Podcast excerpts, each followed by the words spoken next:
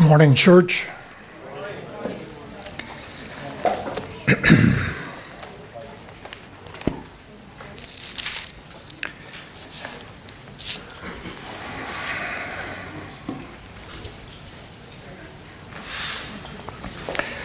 well, today we're continuing our series in Matthew.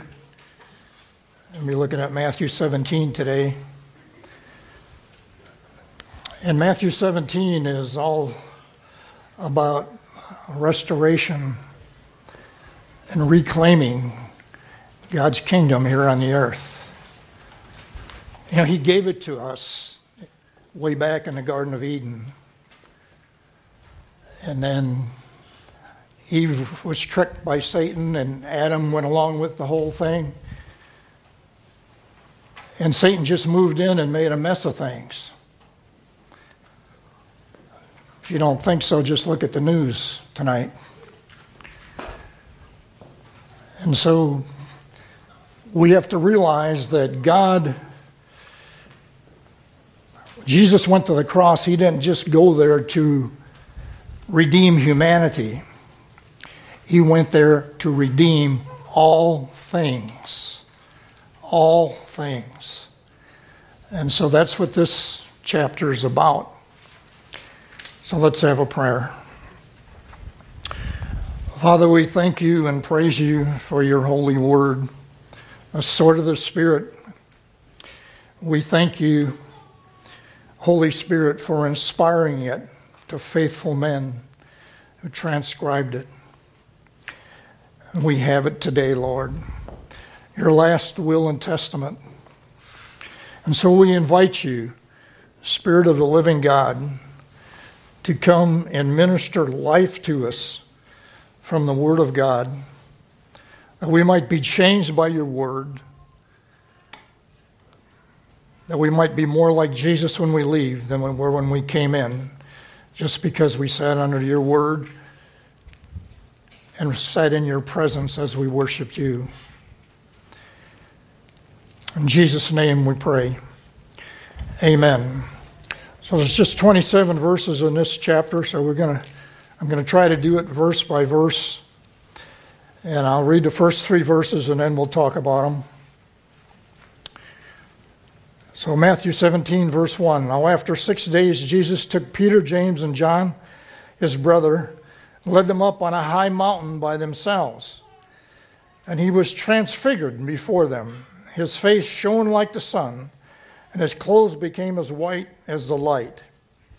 And behold, Moses and Elijah appeared to them, talking with him. Well, this is really pretty amazing. Of course, Peter, James, and John were part of the inner circle, uh, those that were closest to Jesus. And when it says in verse 2 that he was transfigured, um, literally transfigured. That means he was changed, his form was changed. Um, it was like a metamorphosis. And other places in the Bible, um, it denotes a spiritual transformation. Well, right here, it's talking, it's indicating a visible transformation, kind of like the caterpillar and the butterfly visibly transformed. Amen? That's what it's talking about. Now remember, the context here is all about restoration and reclaiming the kingdom of God. So, this transformation, transfiguration, is Jesus was the firstborn from the dead. Um, this is before that happened. But having this close disciples there with him and having this happen was telling them that um, this is affirming the essential glory of Jesus, the restoration, the reclaiming of his glory. Remember, he took this cloak off and laid it down when he humbled himself and became a human being. And he operated just like you and I in the Spirit. All those miracles he did and everything were all done by the power of the Spirit of God.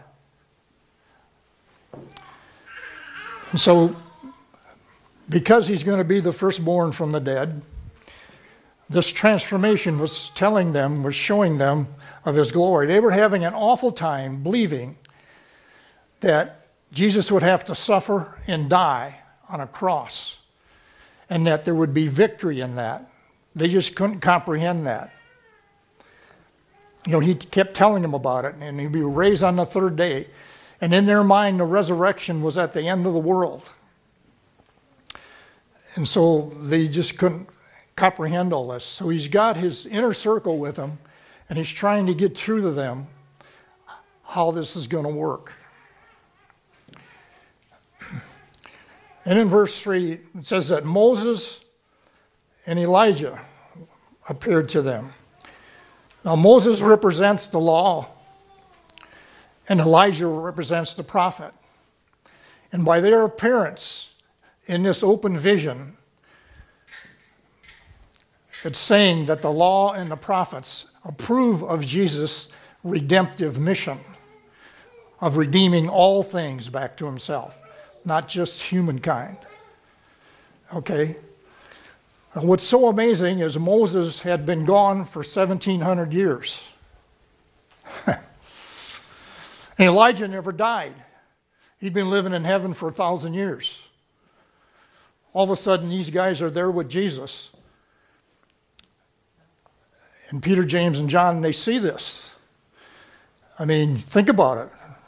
If you were there, this is a, like a most awesome experience they ever had.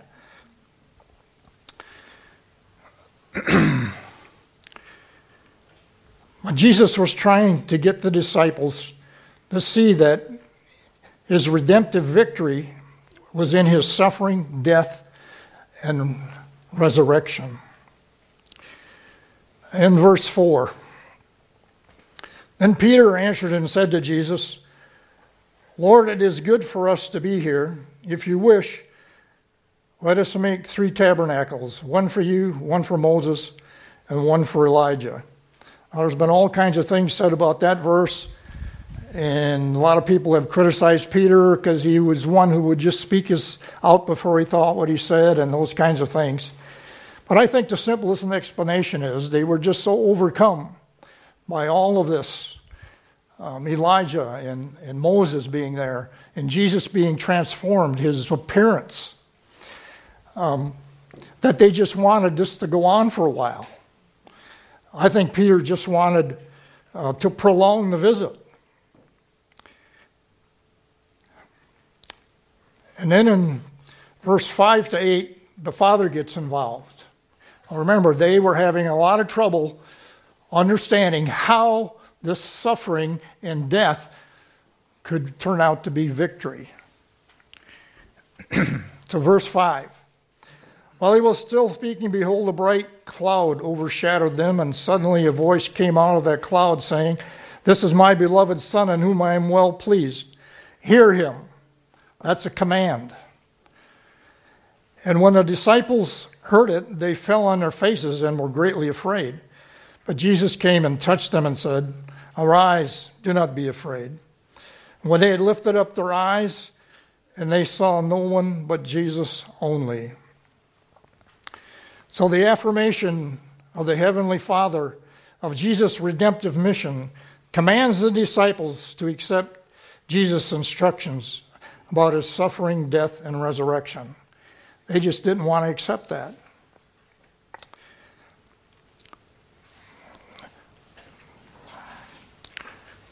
The disciples were having so much trouble with that, as I said. and they just could not see the victory in that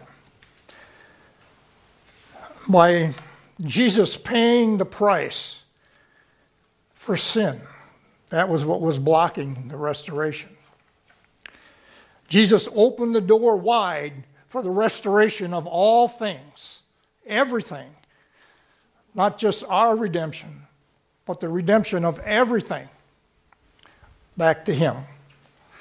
Hallelujah. Praise God. You know, it's a great thing to have a mountaintop experience. We've all had, you know, maybe not an open vision like this and saw Elijah and Moses, but some kind of a mountaintop experience where you've had a special time with the Lord and He's spoken some things to you, or um, maybe some of you have seen angels or He's even appeared to you, um, these kinds of things. But we're all called uh, to take up our cross and follow Jesus. See, what the disciples didn't get was it's not a defeat for you to suffer persecution for your faith. When Jesus was being assaulted by the world, he really was overcoming the world. It was God's plan all along. He was, they were playing right into God's plan. And, uh, you know, God's got a plan for this world today.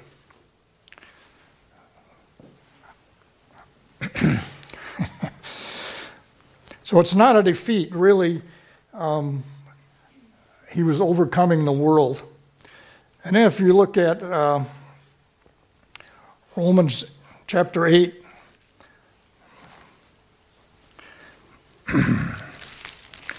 verse 36 and following, because of his suffering, death, and resurrection,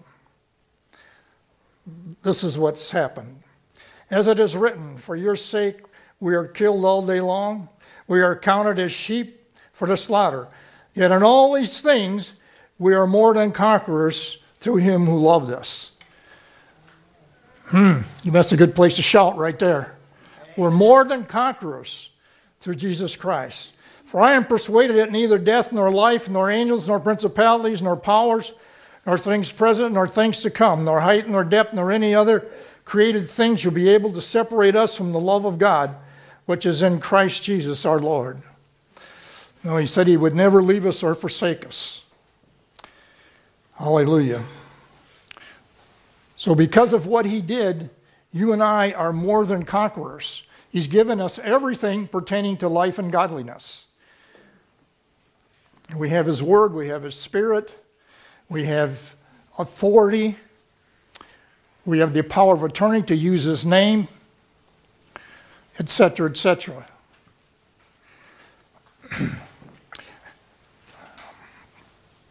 All right, verse 9.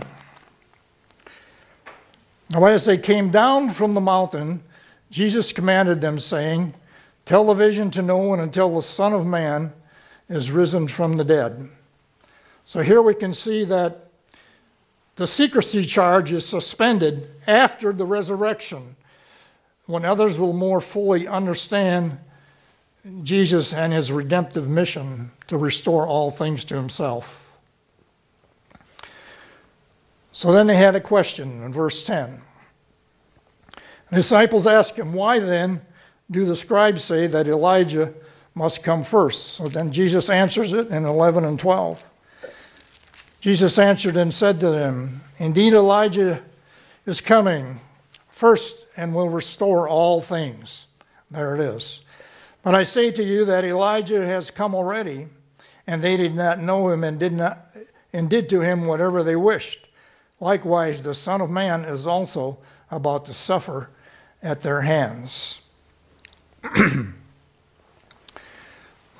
so Jesus is just answering their question. And in verse 13, says, Then the disciples understood um, that he spoke to them of John the Baptist. And the prophecy about John is in Malachi 4. And I'm just going to read the last few verses of the Old Covenant as it's separated. Malachi 4 4. Remember the law of Moses, my servant, which I commanded him in the Horeb for all Israel, with the statutes and judgments. Behold, I will send you Elijah the prophet before the coming of the great and dreadful day of the Lord. And he will turn the hearts of the fathers to the children, and the hearts of the children to the fathers, lest they come and strike the earth with a curse. So, what Jesus was saying here is that that prophecy was fulfilled in the ministry of John the Baptist. Okay? Then it looks like in uh, verse 14, it looks like a complete shift from what we're talking about here. If you just read it on the surface. Because now he's going to heal a boy. So let's read verses 14 through 21. But it's not a complete shift, as you'll see. And when they came to the multitude, a man came to him, kneeled down to him, saying, Lord, have mercy on my son, for he is an epileptic, suffers severely. For he is, often falls into the fire and often into the water. So I brought him to your disciples, but they could not cure him. Then Jesus answered and said, O faithless and perverse generation, how long shall I be with you? How long shall I bear with you? Bring him here to me. You can almost hear um, the disgust in his voice. And Jesus rebuked the demon, and it came out of him, and the child was cured from that very hour. Then the disciples came to Jesus privately and said, Why could we not cast it out? Jesus didn't mix any words. So Jesus said to them, Because of your unbelief. For surely I say to you, if you have faith as a mustard seed, you shall say to this mountain, Move from here to there, and it will move, and nothing will be impossible for you. However, this kind goes out does not go out except by prayer and fasting. So Jesus, they couldn't cast out the demon. Jesus cast him out. He restored him to healing, cured him of an epileptic um, condition, which is a terrible condition. If you've ever seen anybody have um, one of those things, those epileptic seizures, they're scary, especially if you are not familiar with them. Um, and if the disciples weren't familiar with them, in their defense, you can see how their faith might have been challenged when they saw that kind of thing happening. I don't know if, if was a manifestation of that or not, but if there was, it certainly would have, you know, they said, whoa, kind of a thing. But Jesus didn't have any trouble with that. Jesus just cast out the demon and restored him. The disciples wanted to know why they couldn't cast out the demon. And Jesus said it was because of their unbelief. The word unbelief there means faithlessness or disbelief or even disobedience. Because we're commanded, He gave us a measure of faith. We're supposed to be living by it, using it all the time. And so we're going to come back to that verse in a minute. Let's just do verse 21 because I want to spend a little time on verse 20. Verse 21 says, However, this kind does not go out except by prayer and fasting. So, what that tells us is there's different kinds of demons, different levels, different power. And this kind just goes out only by prayer and fasting. We have no account of Jesus going away and fasting for a week and praying and coming back and casting out the demon. No, he just cast it out like that. So that tells us that Jesus led a prayer and fasted life. He didn't have to go and fast and pray somewhere. He had a lifestyle of fasting and praying. And the disciples apparently did not. And so he could just cast out that demon. Of course, he's in constant contact with the Father. And so he knew exactly what to do and how to do it. And the disciples weren't there yet, I don't think. So let's go back to verse 20. As I said, he said it was because of their unbelief. In other words, their faithlessness or their disbelief or their disobedience. And so I asked Jesus for an illustration to help us. And I said, Lord, we just need to understand faith better because faith is a, you know, it's how God designed everything to work. And it's the currency of the kingdom. If you have faith, you can get anything you need in the kingdom. You can have a lot of money, but you can't buy stuff from the kingdom with it. But if you got faith in God, you can get what you need. Amen? And he demonstrates that a little later on. So he gave me this illustration, and I got it scribbled down here. I'm going to try, try to give it to you. Um,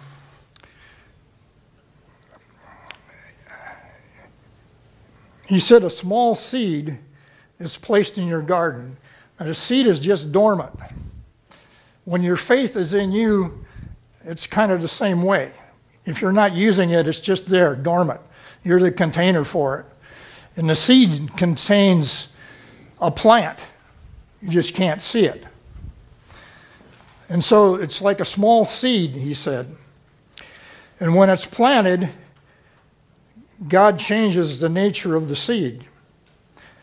The seed absorbs nutrients from the soil and water, and it grows in strength.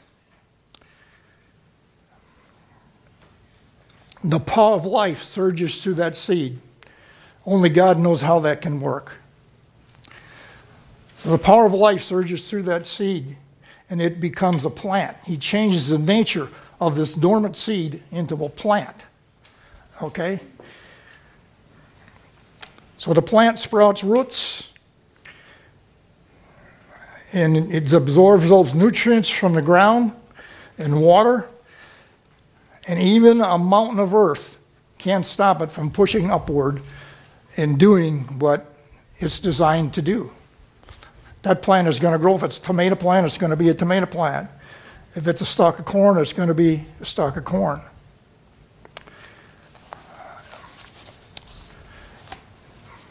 The Lord said, Our faith is like that seed. When faith is released, in other words, when you speak it, when you pray it, it is planted. Then it's watered with continued prayer. You know, keep on asking, keep on seeking. And faith is fed, it gets its nutrients from the Word of God. Just like your body needs food to function, faith needs the Word of God to be strengthened. Amen. And it takes on a different nature, just like that seed did, became a plant. As you're watering that seed with prayer, the nature of a miracle is in the making. Next thing you know, your prayer is answered. You know. So I have one question for you today. What, what is the mountain in your life today?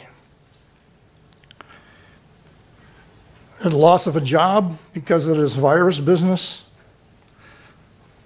some other kind of loss. Could it be sickness? I've been battling something all week, some kind of infection. It's terrible. And for no reason, um, other than this word was not supposed to be preached, probably. The enemy doesn't like it. Well, We'll target him a little later. Maybe it's just a wounded relationship. And I'm telling you, friends, if you plant your faith in God's ability to fix it, even if your faith is small as a mustard seed, it will grow. It will grow. Let me say it another way. Faith that may seem small and weak to you still can accomplish humanly, the humanly impossible. Whatever your insurmountable problem is in the natural, it's mission possible for God, let me tell you. As you plant your faith on the promises of His Word, they have to be planted in good soil. So you want to plant them on the promises.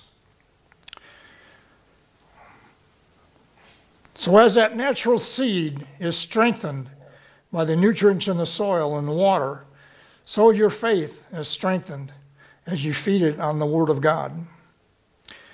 Romans 10 17 says that faith comes by hearing, and hearing by the Word of God. We all know that scripture. But what we, we miss sometimes is that hearing is present tense. In other words, Warren can't live Sunday on last Sunday's faith. I have to have fresh manna every day. It's hearing. Faith comes by hearing, not by what you've heard. It's a continuous thing. We have to continually feed our faith like we continuously feed our bodies. Amen? Amen. and you've heard me say this before. When you're praying and releasing your faith and planting it, pray the promise, not the problem. God already knows our problems. Pray the answer, not the anxiety. Pray the word, not the worry. I'm telling you, the word of God is quick and active and powerful. You want to pray in faith? Pray the word of God.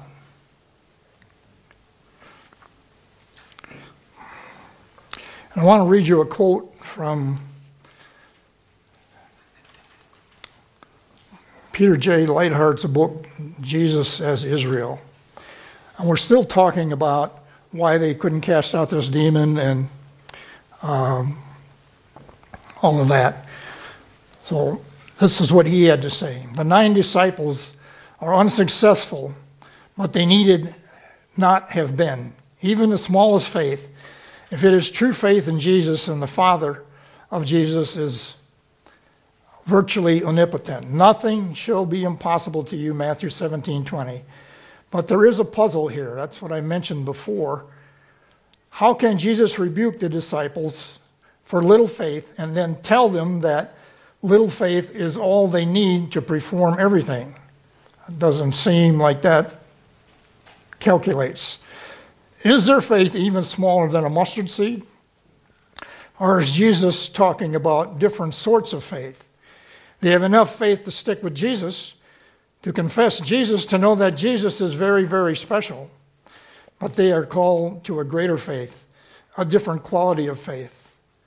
This greater faith depends on getting the insight that Jesus teaches them as they descend the mountain. They have to have faith that Elijah has come to restore all things faith that the Son of Man will restore all things through his cross resurrection on the third day.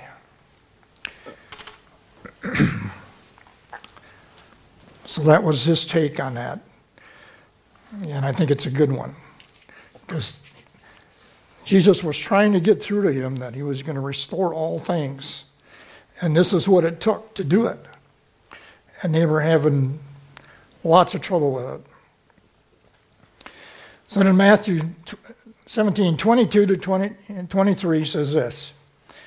Now, while they were staying in Galilee, Jesus said to them, The Son of Man is about to be betrayed into the hands of men, and they will kill him, and the third day he will rise up. And they were exceedingly sorrowful. so Jesus was still trying to get the disciples to understand the necessity of his suffering, death, and resurrection. They had the timing all messed up. It says they were exceedingly sorrowful. It means that they were violently, violent or vehemently, a high degree of distress, heaviness, grief. They were still looking, many of them, for a natural kingdom to be set up on the earth. So in Matthew 24, this is, you know, if you're just reading it on the surface, this is, looks like it's out of place as well. But all of this has to do with the restoration of all things. So when they had come to Capernaum, those who received the temple tax came to Peter and said, Does the teacher not pay the temple tax? And he says, Yes. And when he had come into the house, Jesus anticipated him, saying, what do you think, Simon? From whom do the kings of the earth take customs or taxes? From their sons or from strangers? Peter said to him, From strangers. Jesus said to him, Then the sons are free. In other words, they didn't have to pay a tax. Nevertheless, lest we offend them, Go to the sea, cast in a hook, and take the fish that comes up first. And when you have opened its mouth, you will find a piece of money. Take that and give it to them for me and for you. Uh, some of the scholars think that that was worth about 64 cents. Taxes have went up a bit.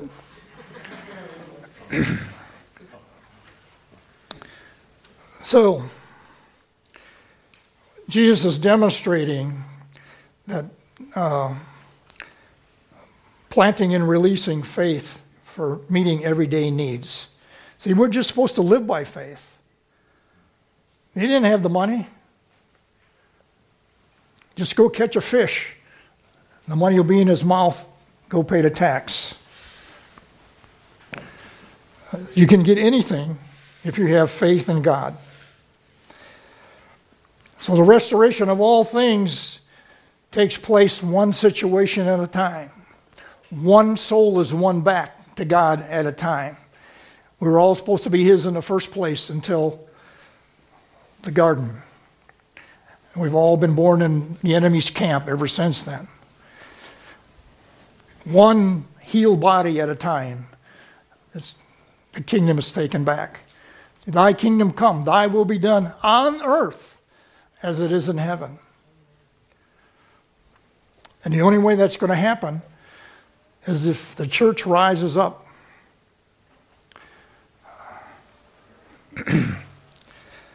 so let me finish this up.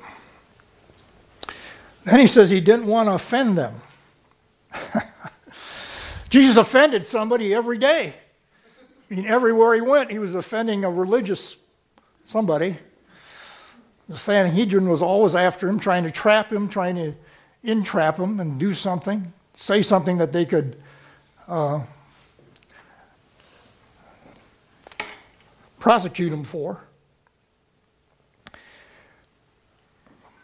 But here's the grace of God.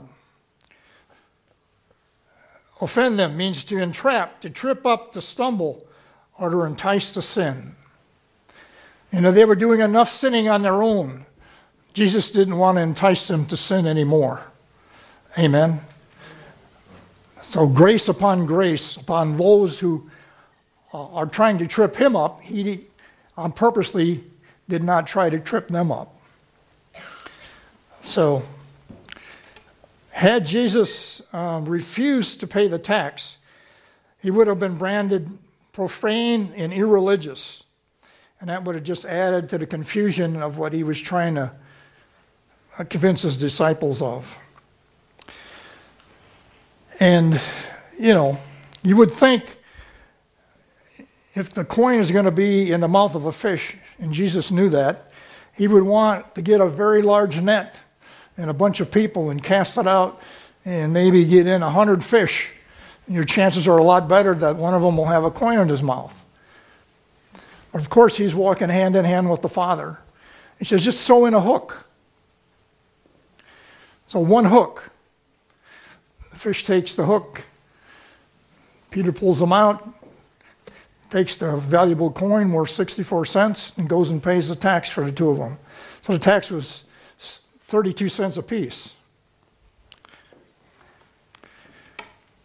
So, he was just demonstrating how to use their faith on an everyday basis to restore things back to the kingdom.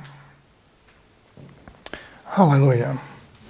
So I have some closing thoughts from uh, Peter Leithart and also from a guy named Warren Henriksen. First, I'll give you uh, Mr. Leithart's it's not just redemptive restoration of humanity, but of all things. It was begun by John the Baptist, the forerunner of Jesus. It was brought to completion by Jesus in his suffering, death, and resurrection. Remember when Jesus was on the cross?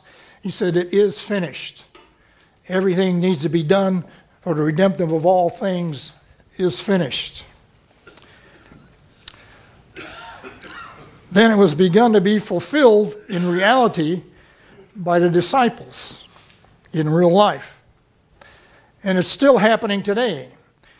That's the goal um, and ministry of our calling. We are called to a faith that restores creation, that reclaims creation for God. We're called for that kind of faith. We're called to a faith in Christ, the Lord of all, to participate in his redemptive mission. Hallelujah. I'll give you some of, some of my thoughts in closing. So, you're here today, you may think that your life is small. But if you're living by faith,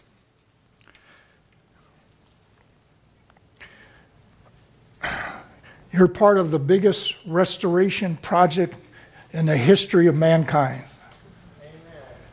The biggest restoration project in the history of mankind, if you're living by faith. You're a participant in the restoration and reclaiming of God's damaged world. Who messed it up? The devil did. Because we have allowed him to do it. He's a created being, just like you and I.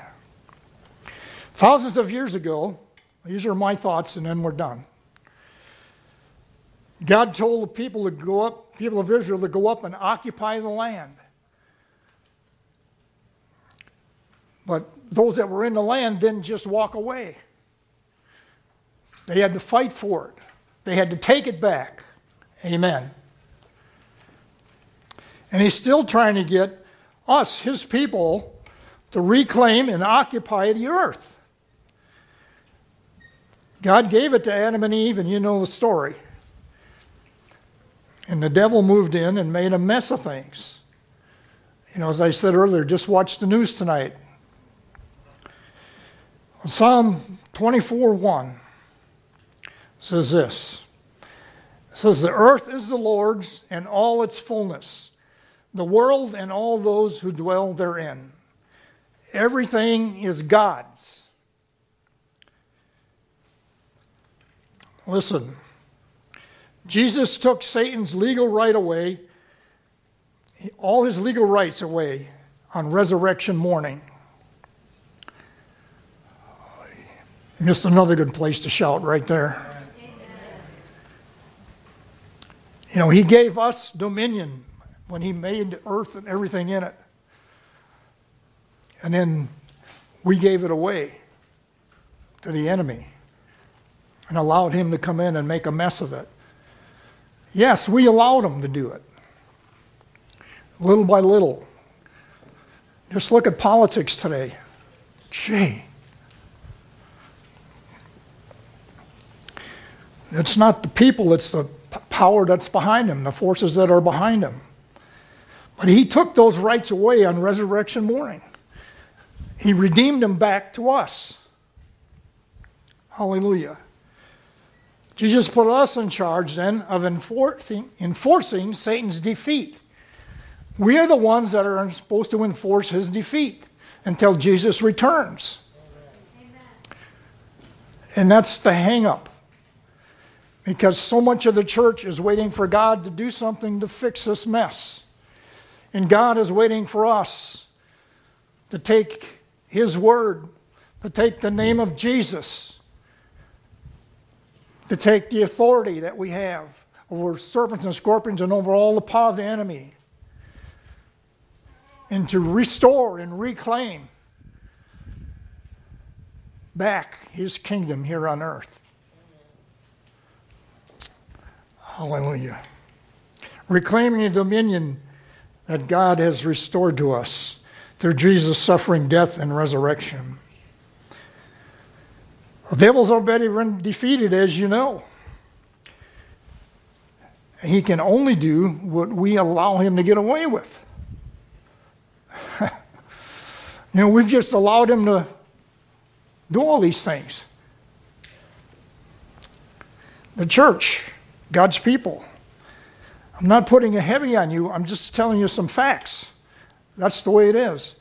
And so it's time that we um, take the Word of God, the sword of the Spirit, and in the power of the Holy Spirit, take back some of these things in the name of Jesus and the authority He's given us, and just kick the devil and his crew out of the affairs of the world.